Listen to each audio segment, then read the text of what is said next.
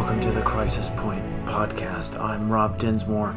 This is episode 5, music by Scott Buckley.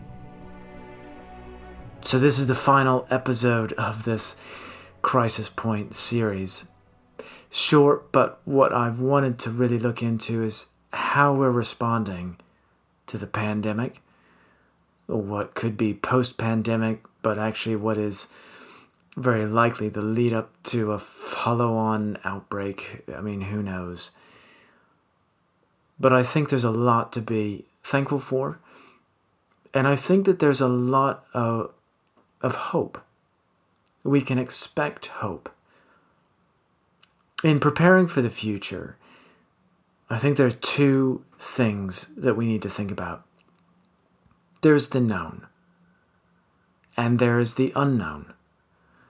Now the known is that is that we are different. The world is different in the light of Jesus Christ. And this is not just true, true for Christians, this is true for, for everyone, whether they feel they have a faith or not.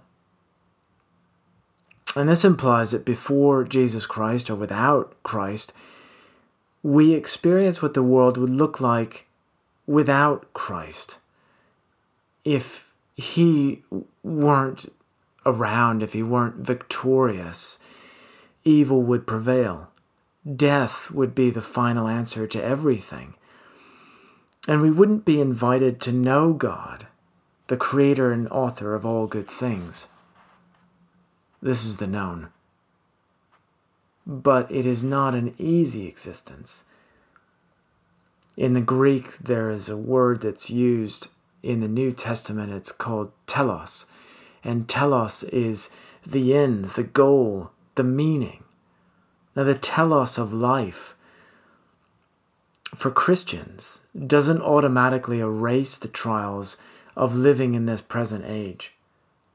But the known helps us to live with a certain confidence, a confidence that our life has meaning, that God is real and that He loves us, beyond our capacity to reflect or even return that love in all its fullness. Living in the light of Jesus Christ, in the realm of the known, gives us a still and quiet power. It's not the power of armies or millionaires or politicians. It's the power of knowing that our life is for something that it has purpose because God created it, because it was created through Jesus Christ. It has purpose. And the purpose is in loving God and loving other people. It's a life exemplified by honor, courage, and commitment. Which is slightly humorous because these are the core values of the U.S. Navy that I had drilled into me. So many times in the secular world, it doesn't necessarily work out this way. And even in the life of the church, you know, we are flawed. It doesn't always work out this way, but it is what we are striving for. In the Christian life, in light of Jesus Christ, we are given God's love, and we give away God's love in a way that upholds the highest calling on earth and in heaven. That's the known, for all its complexities. But what about the unknown? We don't precisely know what the future holds. Whether we're talking about COVID or jobs or our children's future. But in the not knowing, we can choose to give up the illusion that we are in control that somehow we are masters of our own destiny. And I've talked about this quite a bit. Because we're not in control. Uh, just because we're not in control doesn't mean that chaos rules the cosmos. God rules, and more precisely, God's love rules. The still, quiet, powerful knowing does not ensure an easy way of life. It is a life filled with risk the risk of loving other people, And with that comes uncertainty uncertainty about how others might react or treat us in return. Now, to some of us, this may sound like a zero sum game. Zero sum game is a fascinating concept in game theory. It's a situation in which one person's gain is equal to another's loss, so that the net change in wealth or benefit is absolutely zero. If I give, someone else will just take. You only have to look at how this would pit everyone against each other, and we know that this would be a horrible way to live. When economists talk about capitalism, capitalism with no regulation, this is what it looks like. It looks like taking and never giving back. It looks like being comfortable with others having nothing so that we may have something.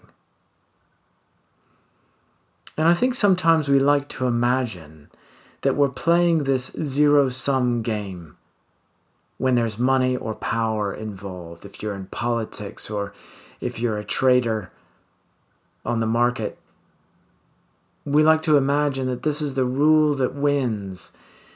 This is the rule that governs our existence.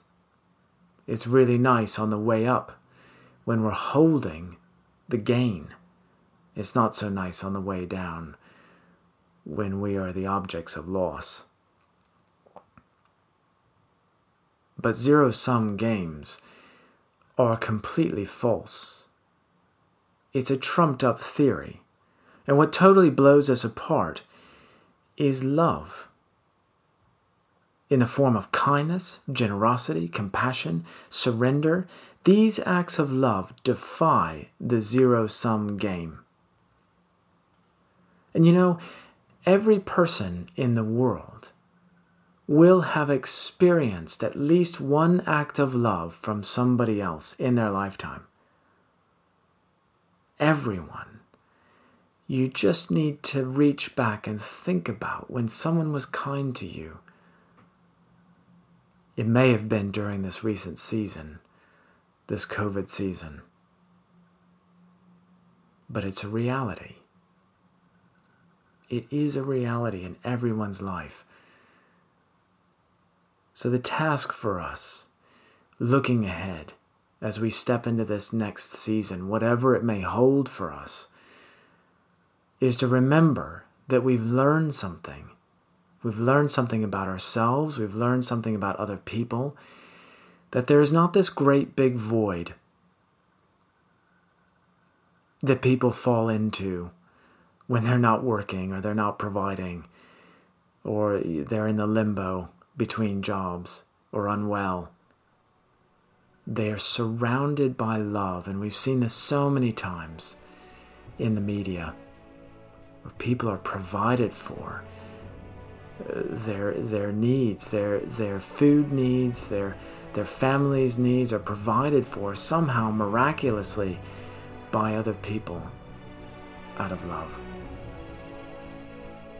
We are invited to step out of the false reality of the zero sum game and to step into God's economy, where He provides at all times, often through other people. This is the promise for you and for me bless you guys as you as you navigate these next weeks and months. I'll be praying for you.